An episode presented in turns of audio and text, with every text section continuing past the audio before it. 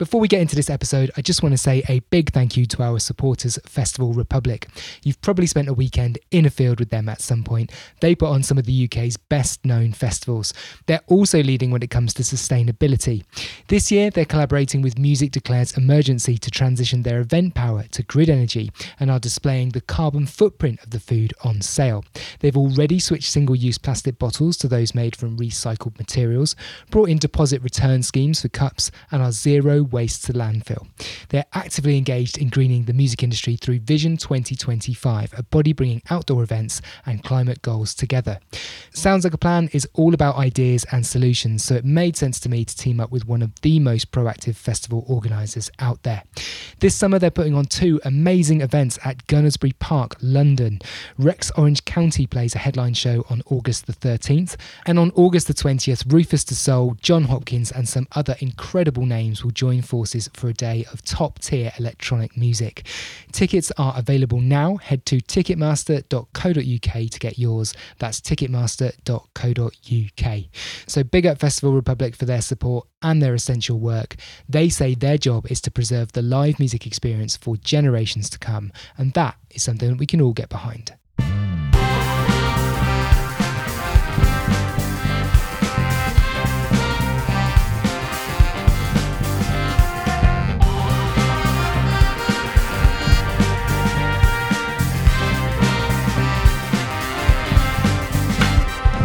Hello, and welcome to Sounds Like a Plan, a podcast all about how the music world is taking action in the climate crisis. I'm Greg Cochran, a journalist and podcaster. And I'm Faye Milton, a musician, producer, and co founder of Music Declares Emergency. And we've reached the final episode of this current series of the podcast. So we're taking a moment to catch our breath and talk about some of the topics, guests, and action that we've introduced so far in 2022. It's been an eventful time for music and climate action, and we'll also be grabbing our crystal ball to look forward to see what's to come. Yep, so let's get into the podcast. Here we are then, Faye. We have reached the final episode of series three of Sounds Like a Plan. I've got my sad face on here. Faye, how, how are you feeling about that? Yeah, what's an amazing series. I guess today we'll go through some of our favourite moments. Mm. Yeah, absolutely. I mean, we, we've basically been meeting up here online every week for the past almost three months to bring you what we hope have been some really enjoyable and inspiring and actionable episodes. The idea with Sounds Like a Plan is always to try and bring you something different every time we make a podcast. And there are so many ways that the music world is responding to the climate crisis, so many voices and ideas and corners to explore about what's going on. We started this podcast in spring 2021. That's why I had to revisit that to, to remember when it was. But we started it because we felt like there were lots of people and there were lots of ideas and organizations that we wanted to create a platform for uh, and share what's going on. And I reckon in the time that we've been doing this, more and more have continued to pop up, which is quite a cause for optimism. Do, do you think? Yeah, absolutely. And every single conversation we've had, I've left feeling optimistic and positive and mm. understanding a bit more about solutions in, in areas we didn't necessarily know about before. And Faye, on this season ending episode, I want to do a couple of things. Um, mm-hmm. Every time we make an episode, we tend to record it and we share it and we crash on with the planning and the making of the next one. So I thought it'd be nice just to reflect a little bit on what we've heard during the past nine podcasts. We've had 11 different guests on, on this series and talk a little bit about how it connects together because we rarely have the sort of time to be able to reflect and talk a little bit about that. And secondly, I want to talk a little bit about what's coming up later this year so people can feel plugged into what's happening in the months to come. Before we do anything, we would love to hear from you. We're on social media. You can also contact us on email. We're Sounds Like a Plan Podcast on Instagram and we're Sounds Like a Plan Podcast at gmail.com. I'll also stick that information in the show notes below where you are listening to this. Some of you have been in touch before this last episode that we're recording. I just wanted to read a few comments actually about this series. We had Viaduct Arts said, uh, doing my best to make climate focused art, music, and activism sexy, just as Aurora said. that, that, was one, that was one of my favourite moments yeah. from the Aurora episode. Tomorrow's Ultra Beam on Instagram uh, messages saying, Thanks for your work and this great podcast. And they enjoyed the Max Richter and Julia Mahr episode as well as Aurora, which we shared last time out. As you listen to this, let us know if there have been any particular guests or moments or themes that have really resonated with you. Maybe we haven't touched on something something yet and you think that we should, um, let us know. Maybe that's an area that you work in or something that you'd like us to explore in a little bit more detail. Do give us a shout. Faye, have you got any broad reflections on this series of the podcast and how maybe it's felt different to any of the ones that we've done before? Something I've discovered is that I'm an enormous energy geek because Tim Benson was amazing talking about everything around energy generation from humans, and that just absolutely blew my mind. But as an overall feeling, it just feels like there's so many different pathways to positive action and there's so many people mm. doing things and just see, looking at their space with their particular set of skills and strengths and deciding what they can do in their area um, so yeah it's been so so vast and so varied this this version we went from food through electricity to studios to spirituality yeah. so yeah it's it's been a, a wild ride i think yeah, it might be helpful if we just recap who we've spoken to just for listeners. If anybody's missed some of these episodes and wants to go back and check them out. On the first episode, we welcomed uh, Nikki Hawkins from On Road Media, who's a communication specialist discussing the role of storytelling and framing to really ignite meaningful engagement and action from people on climate. We heard from Professor Ed Hawkins, the world famous climate scientist, talking about his warming stripes visualization, making science connect with audiences, and collaborating with different artists, including the likes of Enter Shikari and Emeli Sandé. Ed was obviously a lead author on the IPCC report as well, which came out whilst we were making this series. Jasper Awani joined us on episode three, aka Deal Raphael Jaspi, talking about his frontline music and climate action work in Uganda with the Lango Indigenous Hip Hop Project. Absolutely loved that. Nick Mulvey joined us on Earth Day to talk about connectivity, spirituality, and well being. Loved speaking to the artist Pippa Miller and the vegan chef Rachel Ama on episode five. That was a really fun one, spreading the word about vegan food via live music. Jake Taylor was with us from In Heart's Wake, a Mr. Thrivalist, uh, on the making of Green is the New Black, which is a documentary film about his band and how they made a carbon neutral album and the climate action going on broadly in Australian music community. Tim Benson, like you just mentioned there, Faye came on. He's Coldplay's energy consultant and he was discussing live events and clean energy, as well as what the helikinetic dance floor is. We heard from Max Richter and Julia Mahr on episode 8 on the creation of Studio Richter Mahr, which is their carbon negative multi art space in Oxfordshire. Not only super cool, but a blueprint, green print. I heard somebody use the term the other day for a low impact um, building, sort of facilitating art creation. And oh, I need to take a deep breath here. So many. Aurora, a super impactful conversation with a world famous singer about nature, activism, and the type of world that she would like to be writing music about in 10 years' time. That was the quick version of the guest that we had on yeah. this podcast, and it wasn't quick at all. Obviously, please do scroll back wherever you're listening to this and check out any of those that you missed. Faye, now I know that you always say I can't choose because all the podcasts are like your children. Apart from Tim Benson, who you've already mentioned, are there any particular episodes from this run that really stood out for you? It was brilliant speaking to Aurora, firstly, because mm. we met in person, which is such a treat in this crazy modern digital world that we're in. So we all sat mm. in a mm. room and talked like real human beings in 3D, and that was completely brilliant. But on top of that, what a great speaker and inspiring playful, fun person to be talking about such heavy issues with. So that was obviously a favourite.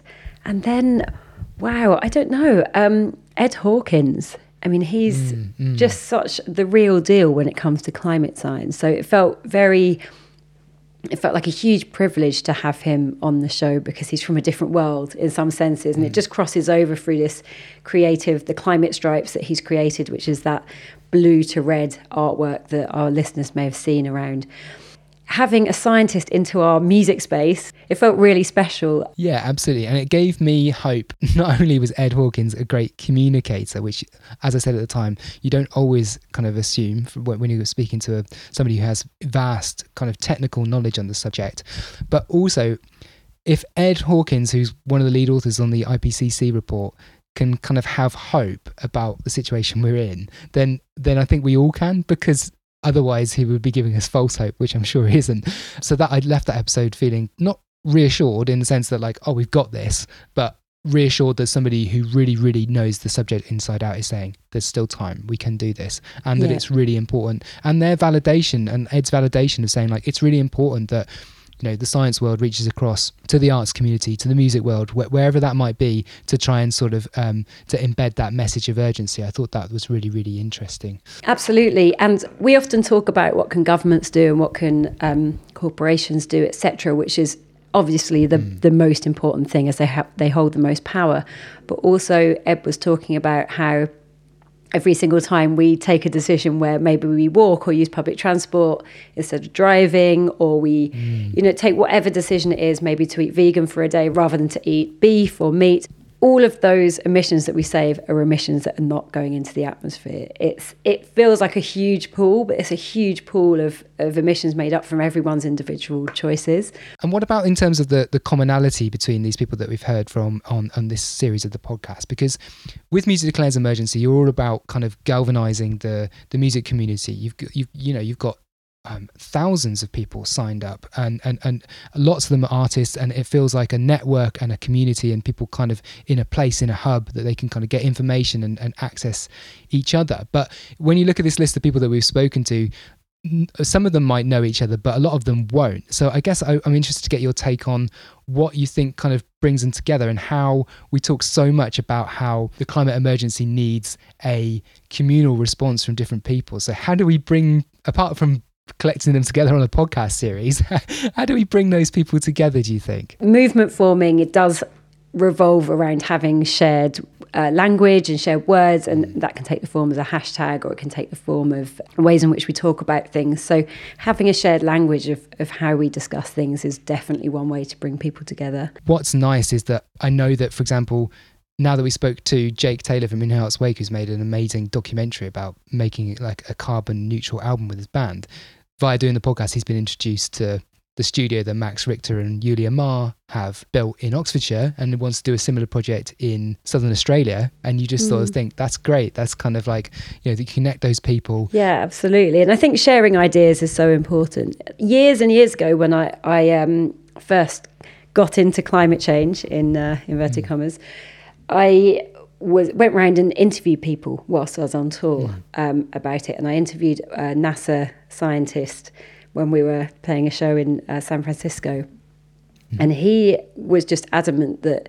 the sharing of ideas and sort of using the hive mind of the world to solve this enormous global problem was really the key to finding the solutions. There's no one organisation or one person who's got all of the solutions, mm. but working together and the more people who are brought into that conversation and exchange ideas, more and more and more, it just kind of speeds up exponentially and solutions will come out of that. Yeah, yeah, brilliantly put.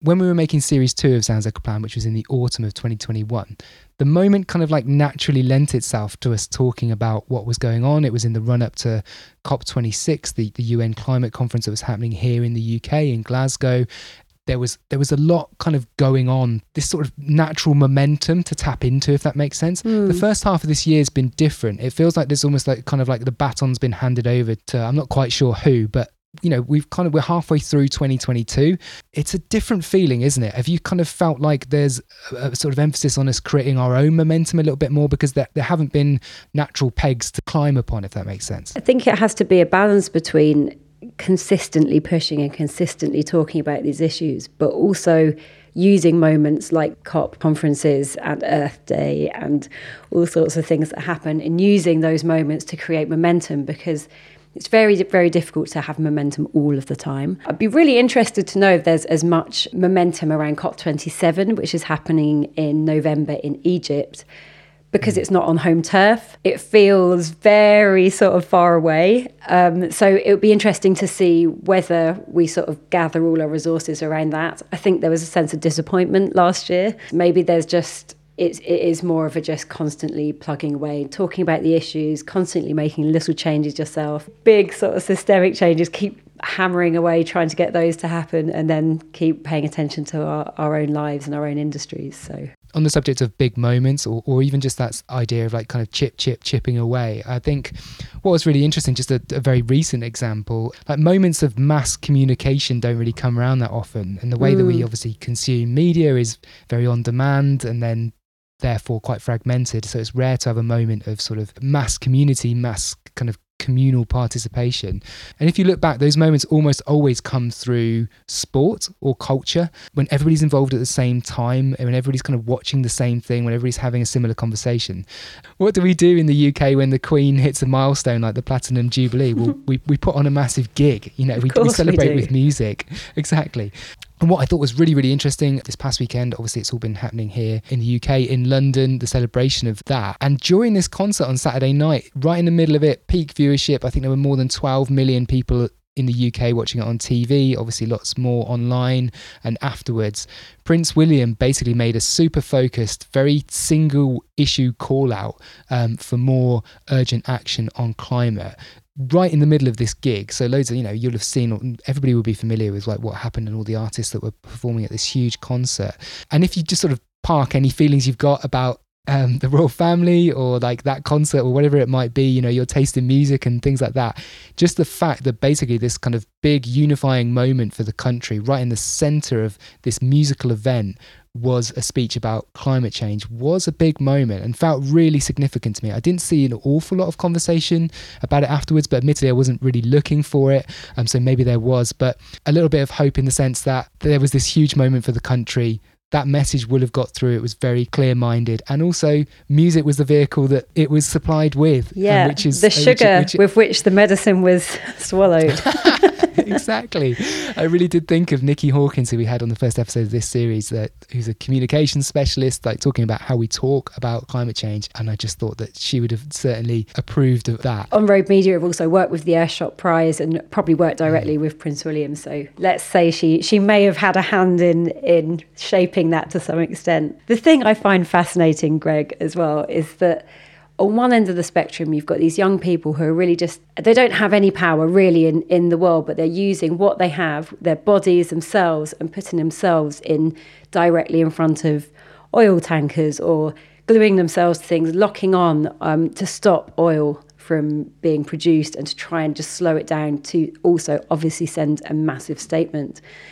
And then at the other end of the spectrum, you've got Prince William, who's got all of the resources in the world and using that platform to say basically the same message. So you've got these two mm. sort of massive ends of the power spectrum, all saying the same message. And you, we wonder at, at what point those who are actually pulling the levers in charge, at what point, what's the tipping point? for them to mm. actually have to act. I don't I don't know the answer to that, but it feels like it's probably quite close if we just keep on getting more and more voices and more and more people it's just there's no one who shouldn't be speaking about this. You know, it's it's it's everyone's issue, and good on him for using that platform. Absolutely, absolutely. Given we talked about like who we've had on this series and, and what's been going on in the first half of this year, how do you feel about the moment right now? How are your energy levels? How are your how's your optimism versus your outrage and all those sort of things? Like right now in, in sort of June 2022. How am I getting on? Well, I'm tired. I'm often tired because it's it's mm. hard work trying to change the planet. Also feeling really optimistic. The part of me that's outraged at the moment is just the kind of understanding of how the gender imbalance is really affecting how successful our climate talks are. Such a small proportion of females at COP26, it's looking like it might be even worse at COP27. It, it's about fair representation, etc., etc. Fine, whatever. I don't care if it's successful, it's successful. It's just that those conferences are not successful and they need more mm. female voices and female presence in the room to make them successful. So I had a really interesting chat with She Changes Climate and some some members of that organisation the other day, and it really reminded me of how important it is to get more female voices heard.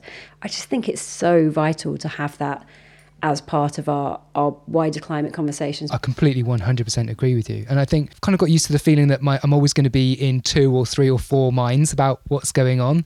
Hyper locally, like I feel really positive because every week we make a podcast speaking to people that are taking some form of action in the mm. world of music and climate. So, you know, this season speaking to Jasper, Tim Benson and Pip and Rachel and Ed Hawkins, as we already mentioned, that makes me really, really optimistic. And some of the campaigns that we talked about, like Earth Percent's Bandcamp project for Earth Day this year that launched this year, the forthcoming Overheated event, these all feel like markers and, and sort of help stoke that feeling that we're traveling in a positive direction.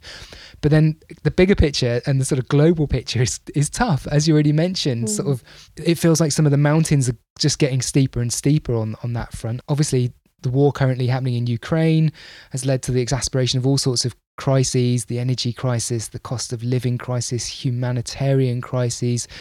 Understandably, these all feel like things that need our immediate attention. They're, they're like today problems. Mm. And rather than climate, which I think can sometimes feel like a tomorrow problem, even though it isn't. Um, and so, I, in that sense, I feel worried because it feels like this sort of ticking clock in the background, this sort of slipping away of the opportunity.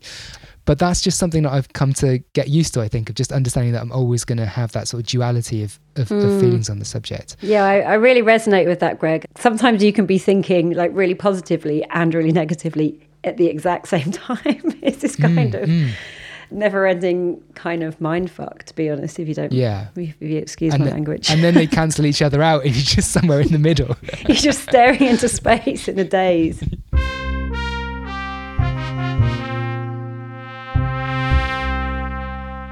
it's great to talk about um, all of the brilliant guests and conversations and themes that we've we've had on this series of the podcast, Faye. I wonder if we should look forward a little bit between now and when we will next join listeners, which we hope will be the start of the autumn. There is lots of imminent stuff going on that people should be aware of. Firstly, there's the announcement of the winner of the Environmental Music Prize in the next couple of weeks. That's the Australian prize that we've mentioned on the podcast a couple of times, which is all about amplifying the voices of artists who inspire action on climate and conservation that's been really exciting to watch that launch this year. And also, my feeling is that it's just going to get bigger and bigger over the years to come. If you want to go and check that out, it's Environmental Music Prize Com. There's also Overheated at the O2 in London, which is an event being put on by Billie Eilish. I mean, it's a collection of talks and workshops and panels, and I think there's some screenings as well. Faye Music Declares Emergency going to be there. Um, yes, absolutely. I don't know if he's going to be yourself, or, or, are you looking forward to being involved with that event? And that's significant as well that um, Billie and her team are putting on an event like that, right? Yeah, absolutely. There'll be a lot of people there who work in the climate music space. It will be a really interesting event for sure. And then Music Declares Emergency are going to be at the Eco Village at all of her gigs at the O2, giving people temporary tattoos that say no music on a dead planet. Excellent. I want you to get a permanent one. Yeah.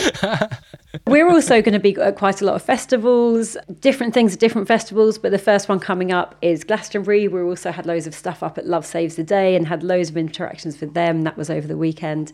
And yeah, Glastonbury will have some massive artworks on display. Yeah, yeah. And also the start of the Coldplay Music of the Spheres tour in Europe and the UK is happening in July. So we finally get to see. Oh, there's your Coldplay reference.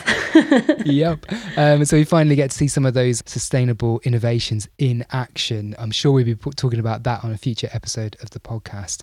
I mean, yeah, other things quickly to mention on top of that. In July, it's 15 years since the Live Earth concert uh, in London and, and other locations around the world, which is really, really interesting. I'm going to be doing some kind of writing on that because I think that's an interesting moment to kind of reflect on. And as you already mentioned, Faye, COP27 is obviously the big one, the UN climate conference happening in Egypt in the autumn.